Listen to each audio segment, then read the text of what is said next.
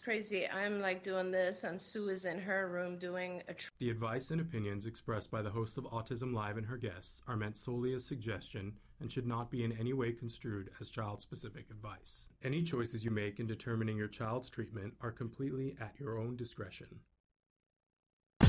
Dr. Doreen Granpeesheh is the Dr. Doreen is an expert in autism. Doreen Granpeesheh. Dr. Granpeesheh. Dr. Doreen Granpeesheh. Dr. Doreen Granpeesheh is a visionary in the field of autism. Now you can ask her questions on Ask Dr. Doreen.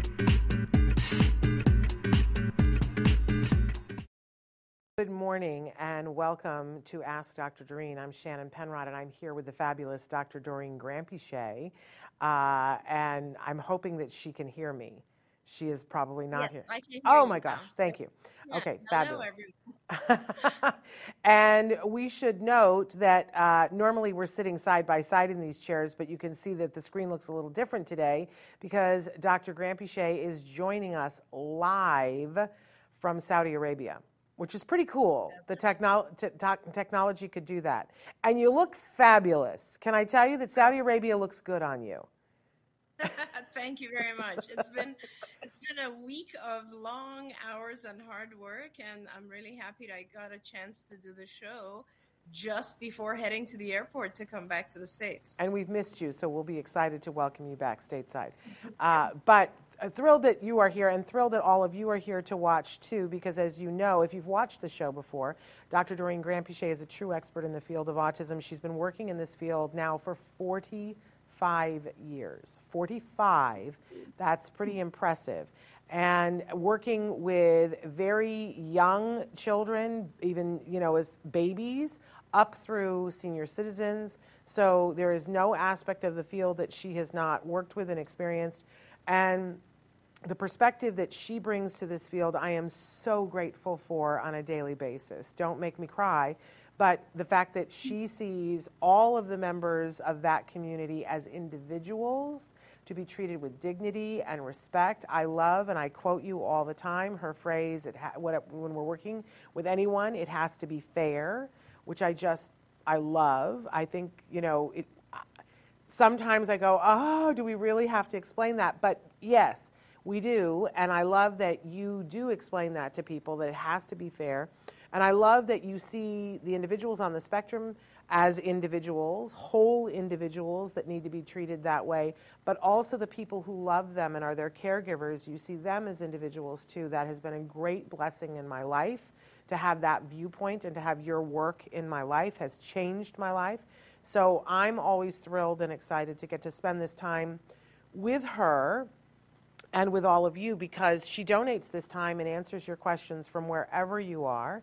Uh, you might be in Saudi Arabia and want to ask a question. So we're live right now on Facebook, YouTube, Twitter, and about a dozen other sites. Traven's going to put them up on a screen in a few minutes.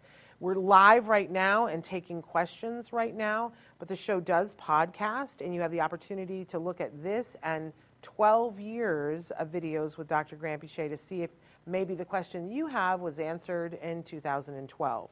Uh, it's possible. And the videos are there on our YouTube channel, um, and a lot of that is available on audio podcast for you now, anywhere that you get your podcasts. So I, I'm so grateful for you, Dr. Granpeesheh, and grateful to have this time with you. Oh, thank you so much, Shannon. And honestly, I am so grateful to you for giving me this uh, opportunity, honestly, because it's so lovely to look back and think that we've been doing this together for so many years.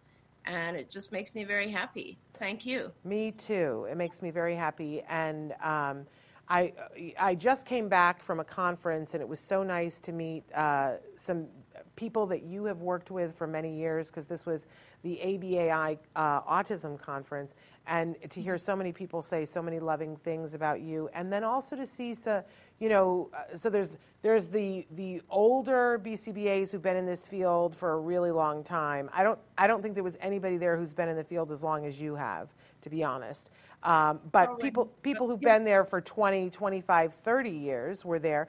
And then there are the people who've been there for 10 years, but it's also very exciting for me to meet the young people who are coming into the field.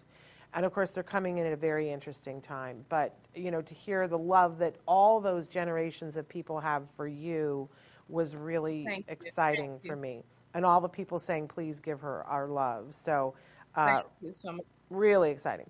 So uh, we're going to take your questions starting right now. You guys can be writing in right now to the live chat. You can say hello, whatever, and we'll try to re- respond to those. But we have a starting topic today, and the starting topic is teaching skills that strengthen the ability to focus. Because we've gotten a lot of questions about how do I teach focus? Why can't I get my child to focus? Why isn't my teenager focusing? Why can't I focus? Um, so the first question that we have is My eight year old son has made great strides, but we are still struggling with the ability to focus. He has a hard time paying attention or finishing a task. I ask him to do something and it seems to go in one ear and out the other. The teacher says that it is, is his greatest challenge at school. I think that's a pretty common uh, sentiment that people have, uh, you know, say to us over the years is this ability to focus. So help us, Dr. Granpeesheh. What kind of skills do you teach to sharpen that?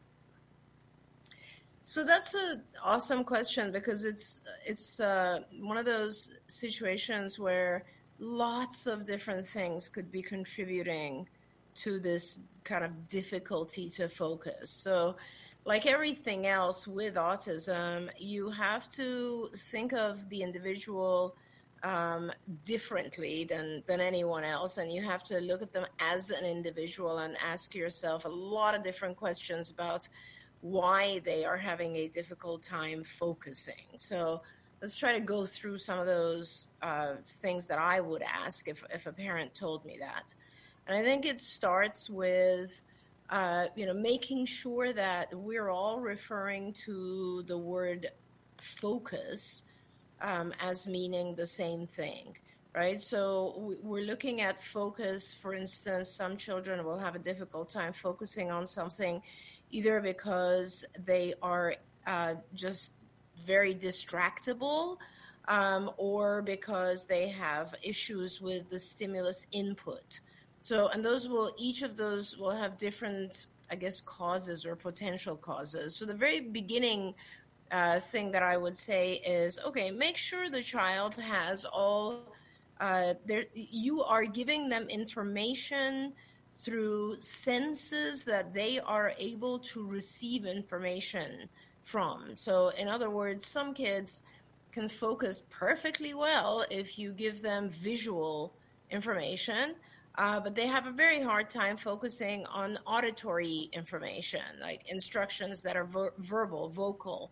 Um, and, you know, a lot of my kids who have gone through the years um, and have, you know, we've known them for a long time, have said to me later on that they had difficulty hearing the sound of conversation because they were so sensitive to other background noises that were going on that normally we don't have that difficulty. So, you know, I always give the example that, uh, like, let's say you're in a room with someone and you're having a conversation, there could be 10 other things going on in the room.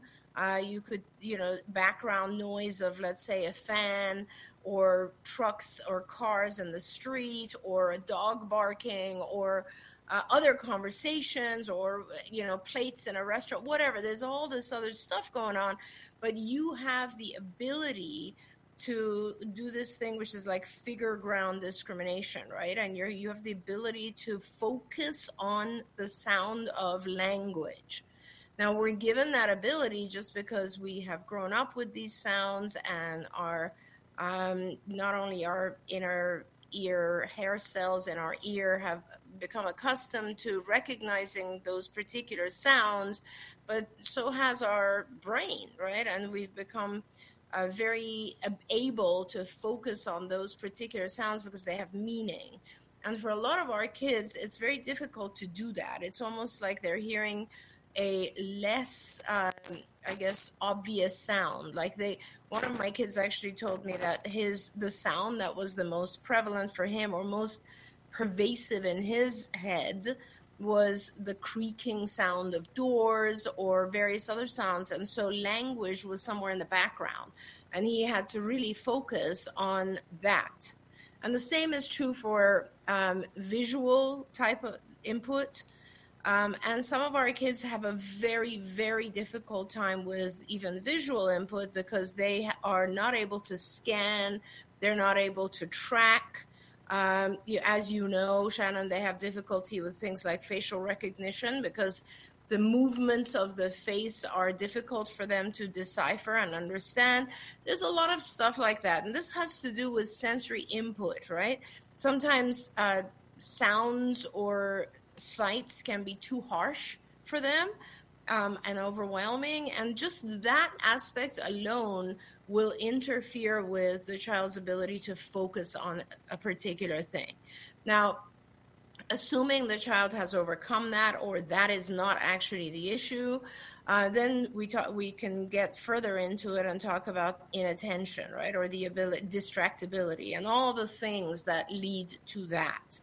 Um, just not being able to stay focused on a particular thing for a period of time to benefit from it. And of course, you know, a lot of our kids have the same symptoms as, as kids do on, with ADHD where they're easily distractible. So uh, anything in their environment, something fluttering outside might distract them. Because remember, as I said, they might be more sensitive to those types of sounds that normally we would not be distracted by, but they are because they're hearing, for instance, the, the, a lot of my kids will hear something like an airplane coming way before the rest of us do. Uh, you know, so that is of course easy to get distracted because all these other sounds that are lower for us are not for them, and so they will turn to see what it is, and they're curious. Visually, the same thing. A lot of our kids don't have a kind of proper closed visual field, and they're bit, they are looking at too many things. In fact, one of my kids here that I'm working with has a real difficulty with just fo- keeping his eyes focused on the pertinent stimulus, whether it's a person or an object in front of him or whatever it is. He's just not able to keep his eyes on on that particular stimulus. So those are some of the things. Now, of course, uh, getting over all of that, then there's other issues like things having to do with just attention. And as we know, a lot of our kids are have difficulty with attending uh, the way we do. And there's lots of different types of attention, and we take it for granted, right? Uh, but there's, for instance, divided attention, which means that you can shift your attention from one stimulus to another um, rapidly, and that you see that with typically developing kids who are like, let's say, watching TV, and mom calls them from the kitchen, and they break and take a look while the TV's gone. They go back, right? Being able to shift back and forth that's a skill that could be practiced. Um, or the ability, as I said, to focus on, like, if someone calls your name, we, most of us, will attend to that and put everything else in the background while we're uh, responding to our name or particular key words or things in the environment that are important uh, like someone shouting fire. We'll put everything else on, on hold and pay attention to that. So you can teach the child what the key elements are, but you also have to help the child go slowly and shape that behavior because uh, you know it is difficult for our kids for instance if a child can't really uh, pay attention to let's say a teacher uh, in a classroom, I'm not going to just try to get the tell the child continuously to pay attention to the teacher. I'm actually going to help the child first pay attention to something that is possibly closer mm-hmm. and in less of a distractible field. And I'm going to reward that, and I'm going to try to maintain contact with that, and so that the child has a longer period of time paying attention. And then I'm going to gradually move it further away. And then I'm going to put other distractors in the background so that the child knows that even though the teacher might be standing two feet away or three feet away, and there are other things in the background, I am supposed to be looking at the teacher and listening to her. And, you know, this is a shaping procedure, and these are things that you can teach the child to do behaviorally and uh, uh, there are lots and lots of lessons that can help the child shift attention rapidly, pay attention to the uh, most prevalent uh, type of stimulus in a background, both visually and auditorily. And those are things that you practice. Now, again, there are other kind of biological things that could affect one's attention or focus, are things like uh, is the child sleeping? None of us focus very well when we're not sleeping.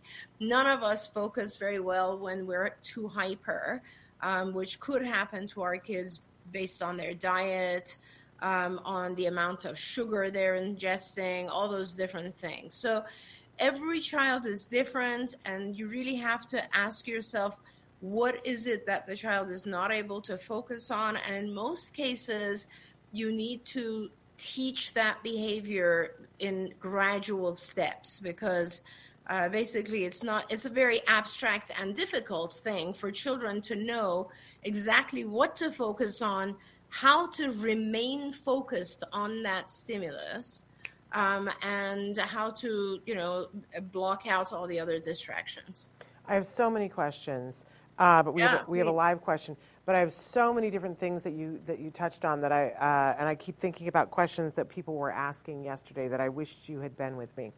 Um, but I, first of all, I want to remind everybody that we are live right now. I know our setup looks different, uh, and it might suggest to you that we aren't live right now.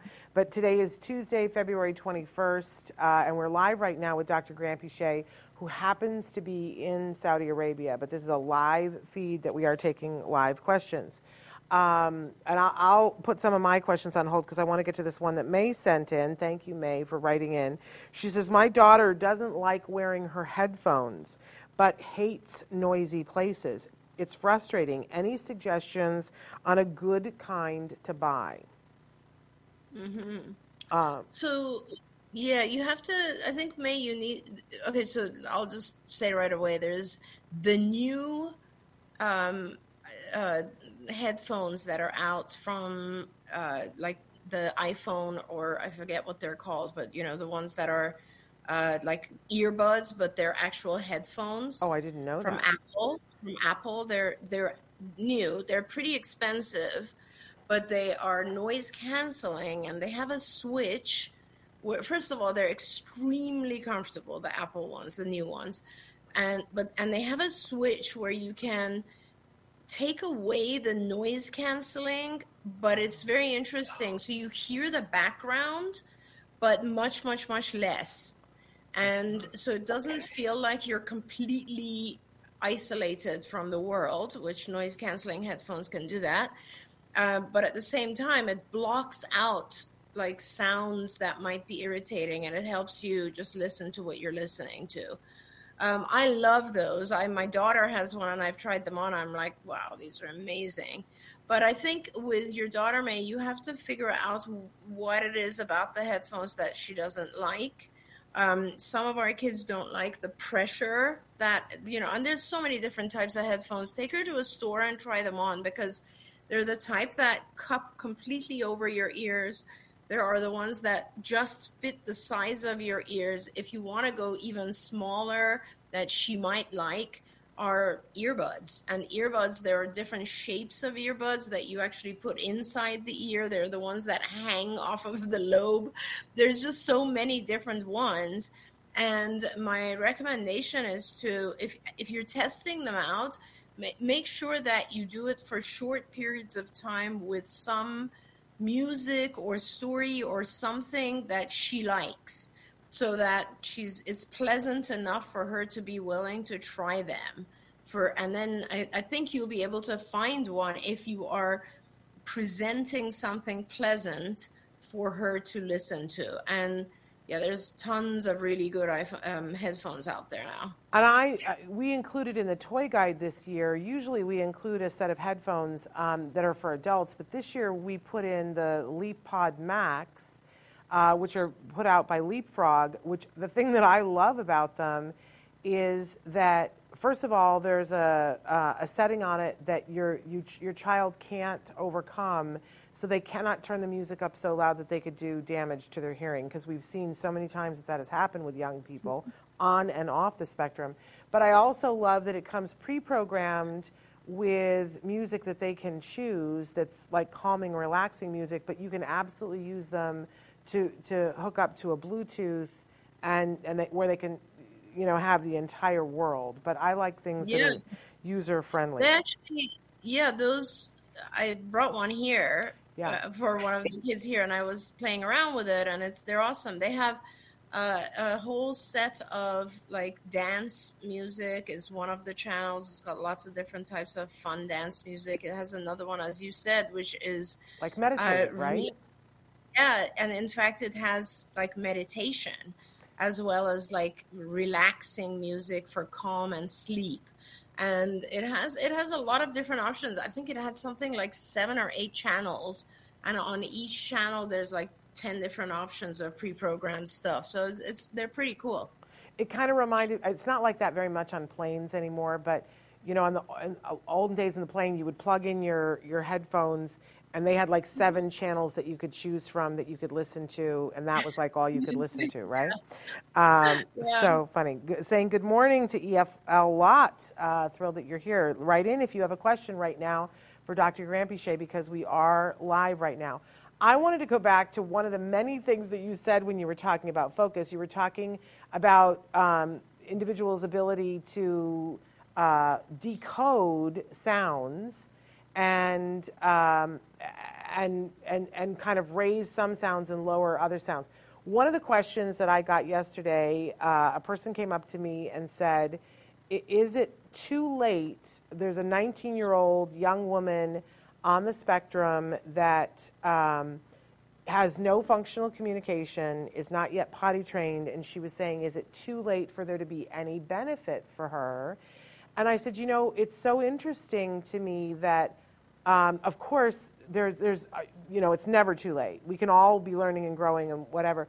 But one of the things that I've noticed in the last 10 years is that there is a growing group of young women starting with Carly Fleischmann, but also including Emily Grodin, and there are several others who are now very vocal and are typing and writing and saying all these things where for years they were considered completely non-vocal, non-verbal, completely non-verbal, like no sign of any.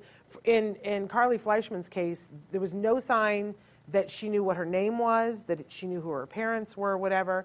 And now, you know, I, I encourage everybody to watch the interview that she did with Channing Tatum, where she typed the questions and and flirts with Channing Tatum. I mean, it's one of the most mm-hmm. luscious things you could ever see, and the level of communication that she's capable of now. But a lot of these young women are talking very specifically now that they have the ability to communicate about the fact that when they were younger and people were trying to teach them language, it was all garbled in their heads.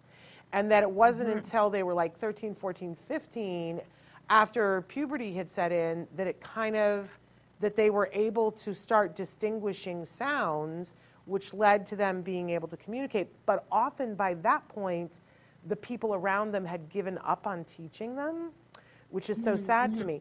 But I, I guess my question so I was saying to this person, there's, you know, first of all, functional communication is something that everyone has a right to, and everybody, you know, we have to be attempting.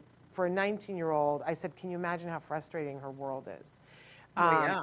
But, and, and, and I was telling her about these other women that now she can go buy books that, to read what they have to say, read Emily Grodin's poetry. My goodness, it's like life changing.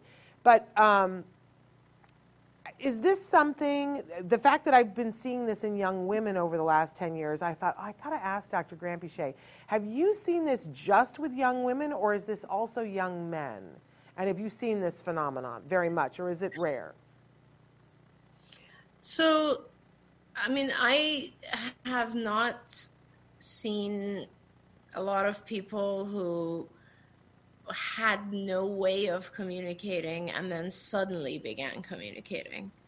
Um, but going back to, I guess, the question and, and sort of what you were explaining, I think that no matter what age you are, uh, learning how to express yourself non vocally on a keyboard it, or through other means is very possible.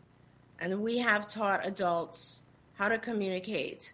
And in fact, I think it's extremely difficult living without the ability to communicate. So, most of the time, if an individual is not typing um, or using iconic communication or sign or something uh, at an early age, like by the time they're five or six, a lot of frustration occurs and they develop other challenging behaviors because they can't communicate.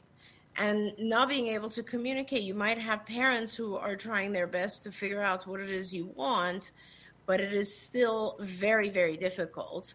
And if I ever see a non-verbal, non-vocal child who has no other means of communicating and they're like past, let's say six or seven, and they're not very frustrated and aggressive and, and just unhappy, I'm surprised. I'm shocked. And I think that that individual, you know, in the old days, Shannon, before we knew how to use iconic communication, right? Before PECS and before these OGG devices and typing and all of this sort of stuff, there were children who were very, very frustrated because they could not communicate. And many, many, many years ago, we all kind of a group of us together realized a lot of our kids are just they don't understand language.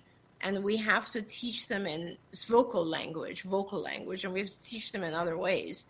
And uh, up to that point, the children were either like very frustrated, and then honestly, most of the time, psychiatrists or neurologists would actually just medicate them because they were acting out, right? In everybody's mind.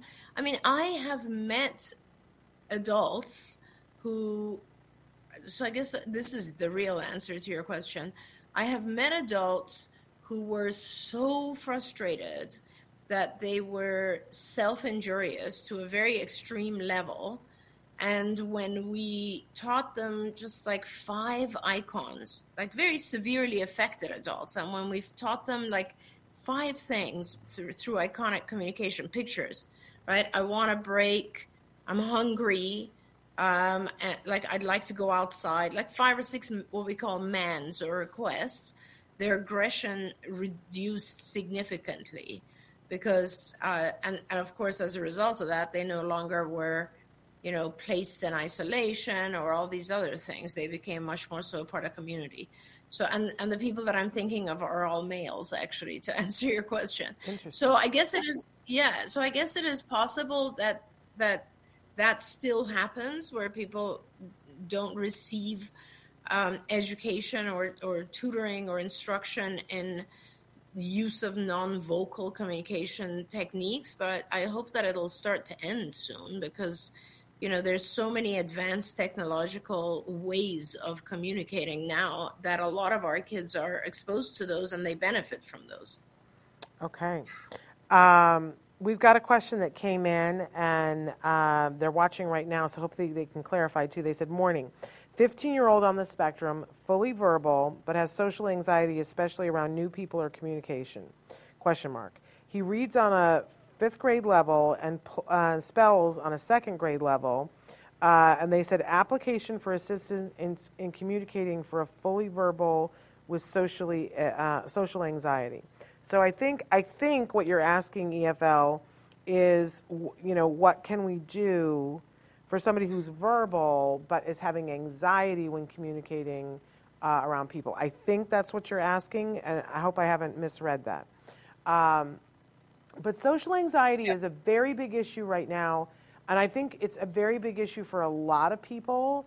Uh, I mean, mm-hmm. here I was at this conference this weekend, and I'm somebody who has social anxiety, and I'm not afraid to say it. And I was around a lot of people, and I haven't been around a lot of people very much since the pandemic. And every once in a while, I would say something like, I, you know, I kind of get a little overwhelmed, and somebody would say, "Are you okay?" And I would say, "Yes, this is just very weird for me. I'm not used to being yeah. around this many people, and I don't have yeah. my mask on. I feel naked." And I thought to right. myself, if I and I over communicate. Let's be honest, I'm an over communicator. But what is it like right now for a 15 year old that already has a diagnosis of something that is the, the communication is hard for them? Um, Yeah. it's got to, Yeah. and and you and you've been sort of in, like you you know you hit uh, the pandemic like right around 11, 12. Like this is a Mm-hmm. hard time for these young people.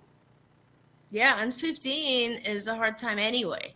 Yeah. for everyone. Like it's just a rough age, right? Um, because our bodies are changing, friendships are weird at that age. There's all sorts of stuff happening. So there's a lot I can tell you about this, about social anxiety in general. One thing for sure, though, I think people need to realize. I mean, this is a hard, this is a, a complex one, but I'm going to attempt to summarize one aspect of because anxiety is a really big deal whether it's social anxiety or any other type of anxiety generalized or whatever separation or whatever it might be it's a big deal. And it can make life very difficult for the individual who's expressing who's experiencing it. And it's not just um, kids on the spectrum. There's like a, lot a large percentage of people suffer from anxiety of one type or another now, with social anxiety in particular, and I'm going to come back and talk about kind of just medication because it's important, I think, that we have an understanding of, of that aspect of, of treatment. First of all, for anxiety, the two types of treatments that generally are the most effective and have and often go hand in hand to be even more effective are cognitive behavior therapy and medication. So we'll talk about medication in a moment, but cognitive behavior therapy and, and can be modified in some ways to be more just pure behavior therapy when it comes to individuals on the spectrum. But there are lots of different things you can do through this. So one is preparation. Preparation of any kind of social situation always helps. Um, in fact, there's a lot of research that shows that people who have like very significant uh, you know, fear of public speaking, for instance, which is a big form of anxiety, uh, uh, don't and are completely capable of doing it if it's if they're going to get up and talk about a topic that they're very very practiced and familiar with. So familiarity and practice of any kind of social environment or role play is always going to help. So that's first of all.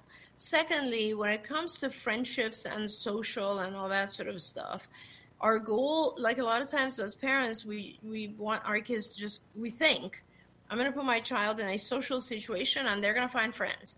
And that doesn't happen. In fact they get more nervous more anxious more isolated because like they might fail.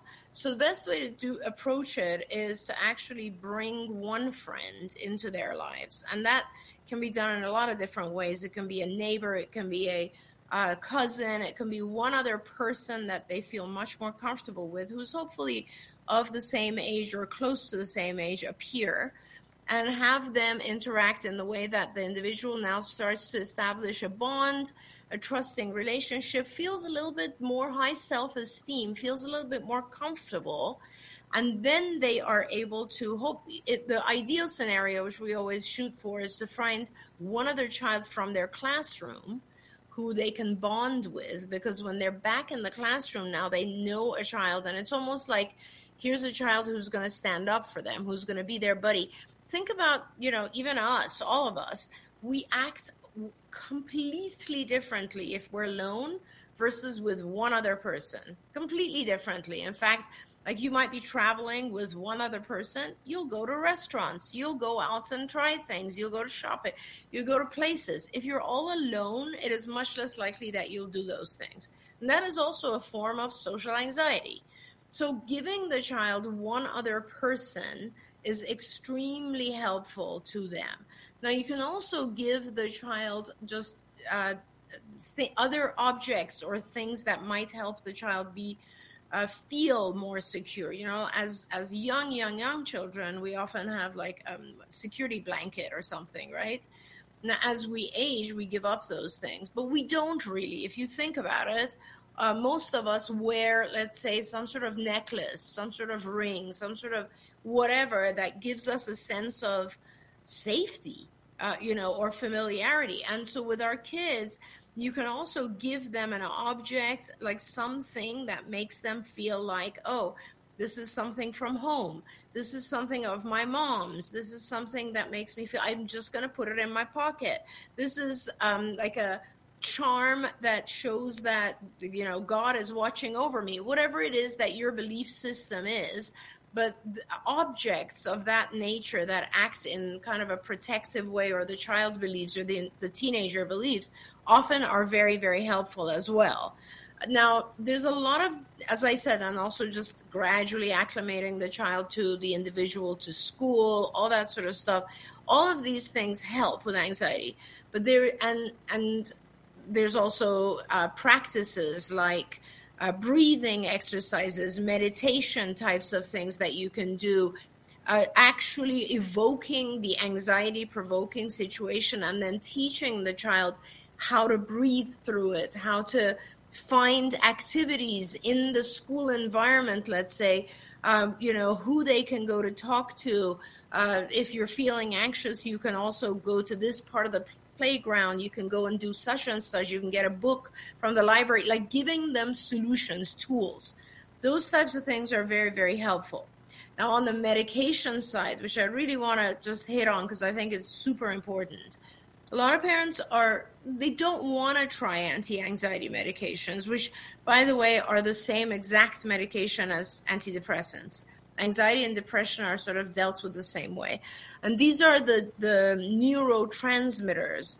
The, these medications control our neurotransmitters particularly serotonin which we produce. And if serotonin is not absorbed enough in our brain, we tend to feel more anxious. So medications that are given to us are what's called serotonin selective serotonin reuptake inhibitors. So what they do is they allow us to absorb our own production of serotonin for a longer period of time.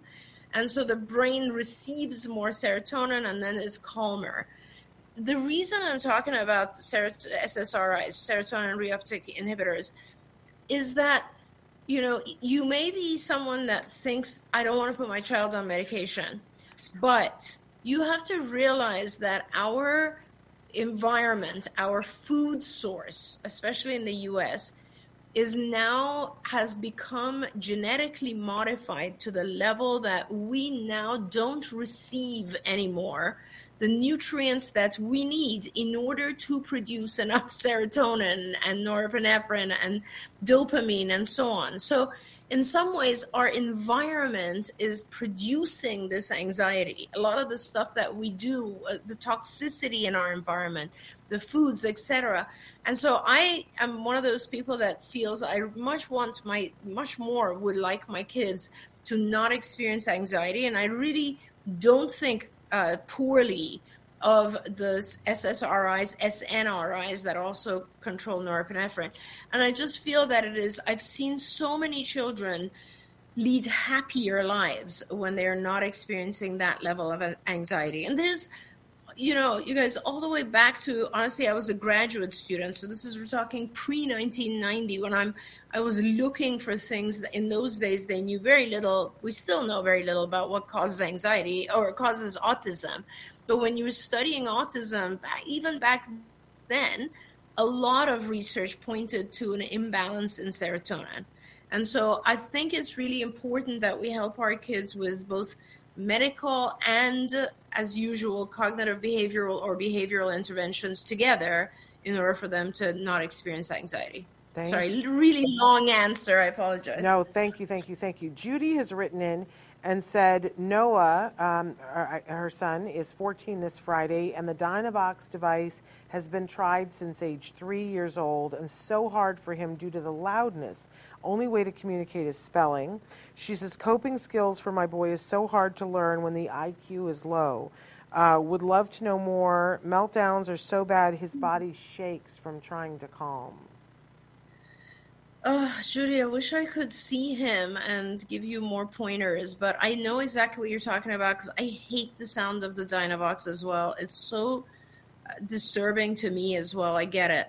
Um, a lot of kids just use iPads um, in order, and there are lots of, you know, Proloquo, and there are lots of other programs on iPads that you can that don't make sound. And honestly, all he needs to start with are like one to five re- things that he commonly wants.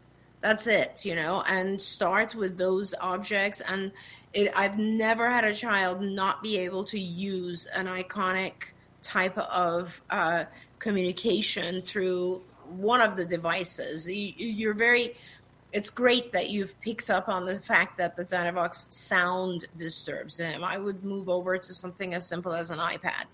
But I, I, do know that it is very hard, and you should look into what else you can do. Is it all other noises? Maybe he needs to have a quiet corner where he can put sound uh, blocking headphones and listen to calming music uh, multiple times a day is it other stimuli in the environment?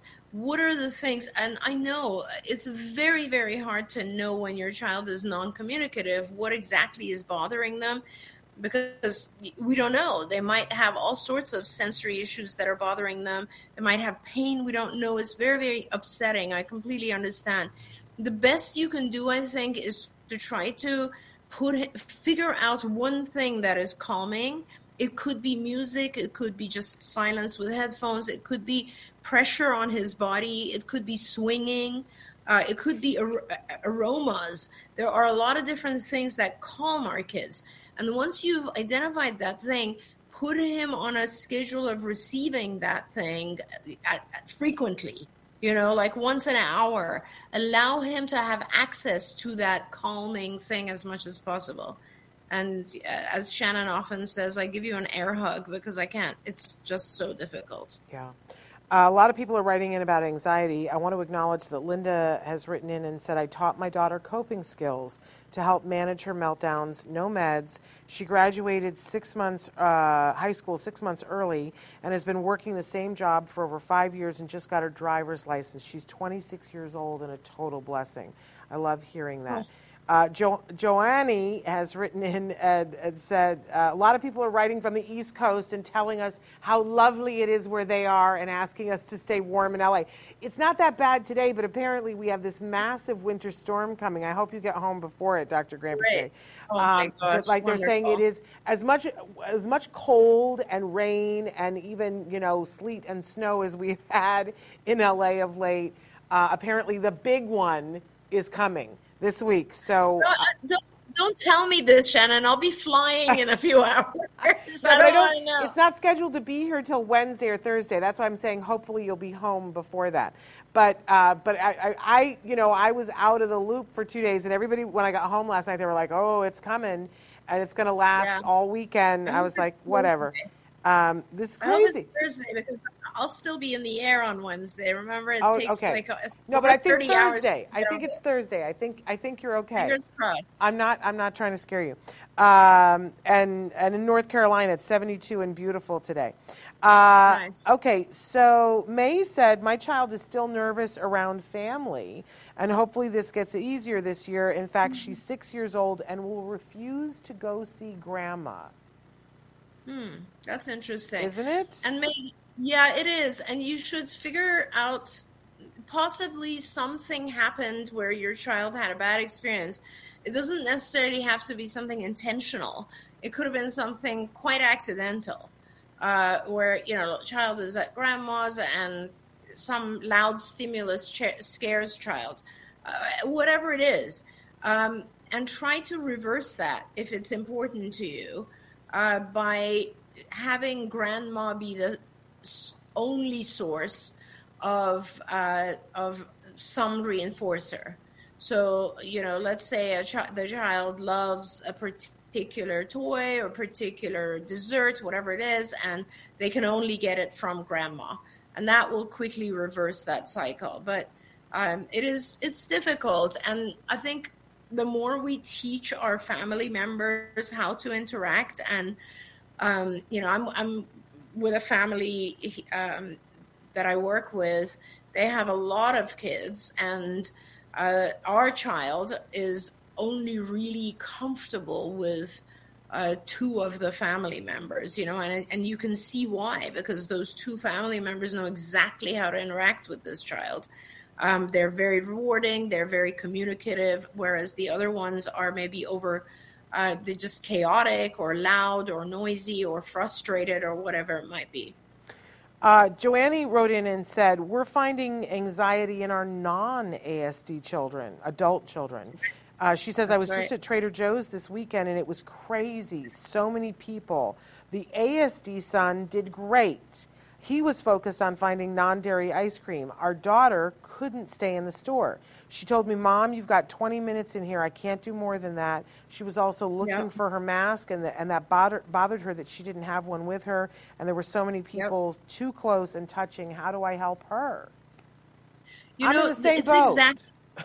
Yeah, yeah, that's right. And a lot of people are, are in that particular boat after COVID.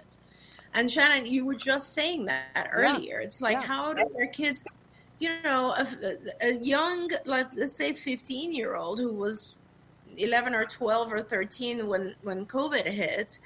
And I don't, I don't know if you guys remember, but the beginning of COVID, COVID, we were all pretty terrified because we didn't know what this is. It was over time that we all kind of acclimated, and given the fact that we are adults and we've had many illnesses, perhaps over time we learn not to be as fearful. But honestly, a lot of people are still extremely fearful, um, and in some cases, rightfully so. Right? I mean it still is a uh, disease that is very, very harmful to individuals that may ha- have other illnesses or other ailments. And uh, for our kids, it is something that you, for a long time it was ingrained in them. Listen, for ages, our kids had to sit in class with masks on for much longer than we did. And so I, I remember saying to my kids and younger kids, like, I don't know how you guys do it. It's all day long and you have masks on. And uh, so now going to them and saying, hey, you don't need a mask, it's a scary thing. They've had it for three years. So it is it's a difficult situation. I think people will gradually adjust to that whole thing. And like I said, uh, Joannie, with your daughter, um, that is a situation that is very acceptable right now because there's a lot of people struggling with this issue. If she starts to get to the point where it starts to really interfere with her social life, like for instance, I don't want to go out with you at all, mom, or I'm not going to this situation, or she starts to become like agoraphobic or severely socially phobic, then that's the time to really start intervening. And as I said, same exact stuff. It's cognitive behavior therapy where you do exercises that expose you to the situation or to thoughts about the situation that's fear evoking or anxiety evoking, pa- paired with calming meditation. And you might want to consider medication. Um, those are the two interventions. Okay. Uh, we've only got you for a couple more minutes here, but uh, uh, Judy has said that she would like to do a Zoom call with the both of, both of us. I can't promise anything, Judy, but write to me. You can email me, Shannon at autism-live.com, and I'll, I'll see if that's a possibility, if Christmas can come early. Uh, and uh, Linda says that they had to remove the fluorescent light bulbs uh, and change them because her daughter will. could hear them. That's a pretty common Yes. thing. Let's try this. Would like to know what do you think of L-carnitine for attention span? Yeah. So that, these are supplements and you know amino acids and yes there are some kids who have a deficiency of some of the amino acids and certainly when you give them the correct supplement it will help them in one way or another. I highly recommend to all of our parents that they connect with a functional medicine physician um, who is going to uh, test your child's everything. Like they're you know are they deficient in any kind of, of vitamin supplement mineral you name it and or are they reacting to anything in their diet uh, is there inflammation in the body all those types of things and then they will through change of diets change of supplementation uh, help your child function at their best and yeah, L-carnitine is one of those things that is not really harmful. It's similar to asking whether I should put my child on uh, essential fatty acids, fish oil. And of course, that is another thing that a lot of people believe and it is known to improve brain functioning and memory and attention and all of those things. And you've made great strides in the, the field of uh, behavior analysis, uh, talking about individuals as whole people. Even yesterday, I, I said yeah. something to somebody because they were describing a behavior, and, and, and I was like, Has any, Have you had this child looked at for yeast? And the look on their face, it was like they immediately were like, Oh, no, you're one of those whack-a-noodles. And, and I said, I, Can I just stop you for yeah. a second?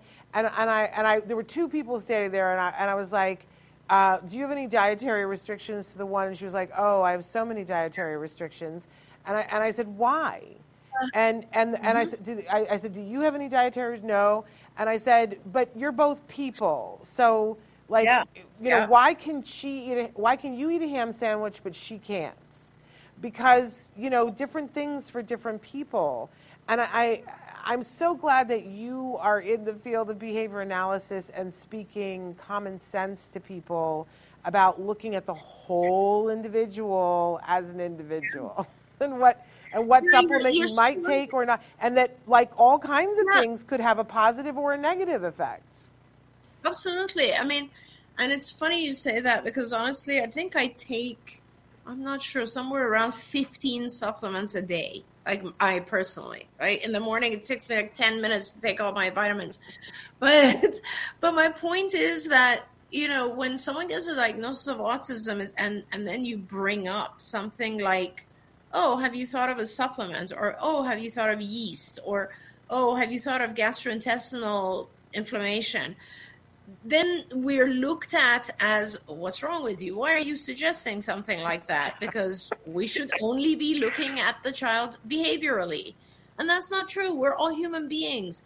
And all, all of us need all of the things that human beings need including all the amino acids all the uh, supplements that we, we need vitamins and things that we no longer get from our diet our food source so yeah, I, I, agree with you. I think it's super important for everybody to to look at those things as well. Well, but and behavior analysts in particular, they it's so funny how they look at some of them, not all of yep. them, look at yep. behavior in a vacuum. And and and yep. I and I one person was like, "Well, diet hasn't been shown to affect behavior." And I was like, "Really?" I said, "How about I, how about I go, how about I go swig a beer?" You don't think my behavior is going to oh. change after I have a beer? And she kind of, yep. she was like, well, no, of course. And I was like, then what did you just say? What? Yeah. I yeah. just don't understand yeah. the disconnect. But I love that yep. you are at the forefront of making sure that that disconnect doesn't continue. The whole person, amen, yes. Um, all right. I know we have to let you go so that you can go get on a plane. But I just want to thank, thank you for being much. who you are, knowing what you know, thank and sharing you, it in the loving way that you do. I love you, and thank you so much, everyone. It was lovely having an hour with you all, and next time I'll be back home in LA. There we go. Well, fly safe. Uh, we thank adore you, you and, and, get some rest. Uh, I know it's going to take you, you a day or two to get home. But uh, and and say uh, hello and goodbye to everybody there, and give them our love. Oh. Thank and, you, everyone. And would you do me a Take- favor? Would you do me one favor? Because I know you're about to, to see her. Because um, we were talking about Dynavox and we were talking about different devices. There is a specific app that Sue Cho particularly recommends, uh, and I can't remember what it is, but I would love to know what her recommendation is. Uh, sure, I'll ask her when I see her, and then I'll let you know when I'm there next week. All right, fantastic. I look forward to that. All right, fly safe everyone. Uh, bye bye. Bye bye. But I want to, uh, we've got just a minute here, you guys, and I want to talk about a, a, couple of things that are happening this week and coming up. First of all, don't forget we are doing the Autism Network podcastathon, the first ever podcastathon that for autism. We are going to be live. We're going to try to be live for 44 straight hours, uninterrupted, nonstop live eh, craziness, right?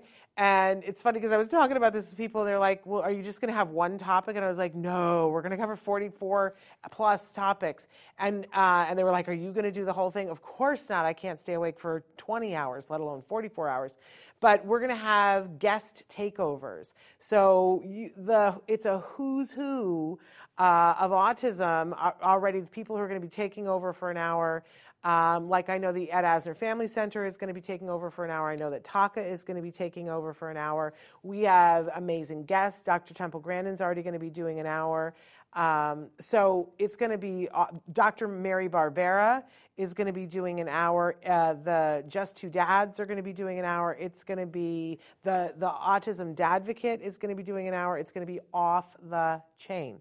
So and it's all free. I love that it is all free. But can I tell you that we are? It's going to be sponsored, and each hour has an opportunity to be sponsored by someone. So if you know somebody who has a company and you think that they should be sponsoring autism events, whether they have a product that's right for the autism community or they want to align themselves with the autism community.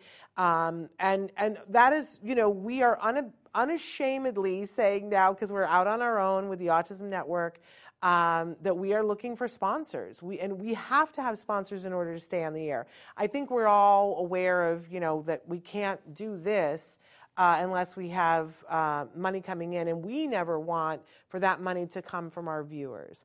We know that the information that we're providing needs to be free for you to be able to consume it. So please support us in getting good sponsors uh, to, to make it possible to do the things that we do. Uh, but I hope that you'll tune in to and interact with our live guests because that's the whole fun point. Uh, and yes, and thank you, Judy, for reminding me to say that that starts on April 4th at 3 p.m. Pacific time. So we will, it's a Tuesday. We will come in that morning. We will do Ask Dr. Doreen regular, and then we'll take a few hours off. I'm going to nap. That's my plan. And then at 3 o'clock, we will go live and we will attempt to stay live for 44 straight hours. Everybody's saying, why 44? Because the CDC numbers are currently 1 in 44. So we are commemorating that. That means that we will end at 11 a.m. on Thursday, which is normally, you know, we would do a show and then it would be over. So, but we'll have stayed live for the entire entirety of Wednesday, that entire 24 hours. So wherever you are, we will be live. So there it is. We will be live someplace where you can watch us, which is really fun. Now, tomorrow, and I think soon we're going to have a sign up where you can sign up for updates. And there's already a place on the website. It doesn't have a whole lot of information yet, uh, but hopefully this week I'm going to be able to input that information. Um, but you can, you know, check out and whatever. But we'll have a, a sign up where you can. Um, we'll be doing newsletters for the um, podcastathon. Now tomorrow, though, we've got a great guest lined up for you. That uh, he calls himself the Driven Autism Dad. What a story this gentleman has. He's going to be joining us tomorrow. Uh, six kids, I believe two of them are on the spectrum, and he made a decision in his household that being that everybody being happy was going to be a driving force in their family. And he wants to tell you about what he did to make that happy and how they got through that. And listen, this gentleman has been through some stuff because he got his family happy and everything cooked along. But since then, uh, unfortunately, his wife has passed away, and still now he is a single dad of six kids. Uh, and and it's still the driving force to have these kids be happy. He's got a message that I think is really important for parents. So you won't want to miss that tomorrow. And then on Thursday, we have um, the last of our Let's Talk movies before our big Oscar show. So, you know, if you watched the show last year, we, we just decided to do an Oscar show, and then we, we had so much fun doing it that we've been regularly every month doing a Let's Talk Movies. But this is the last one before our next big Oscar show. So we're, we're going to be talking about some films on Thursday with Moira Giammatteo, who is an amazing mentor from TACA, the Autism Community in Action. So tune in for that. And then, of course, on Fridays, Stories from the Spectrum. So that's how our week is shaping up. It's going to be really good. I hope you guys will join us there and check out the library of videos that we have available for you on YouTube. Uh, make sure that you're liking, sharing, uh, telling other people because, again, that's how we stay on the air as well. And if you want to find any more information about any of the things that we've talked about, the best place to go is autismnetwork.com. That is the, the main website now. Uh, that is the driving force of everything that we're doing. You're going to be able to find the most recent videos there. We are about to revamp the Autism Hyphen Live site because there's it's like falling apart. Apologize, we're working on it, um, but hopefully soon that will. But right now, the main place to go autismnetwork.com. You'll find everything about all the shows that we're doing here. So I must say that I it's such a pleasure and a privilege to get to spend this time with you guys.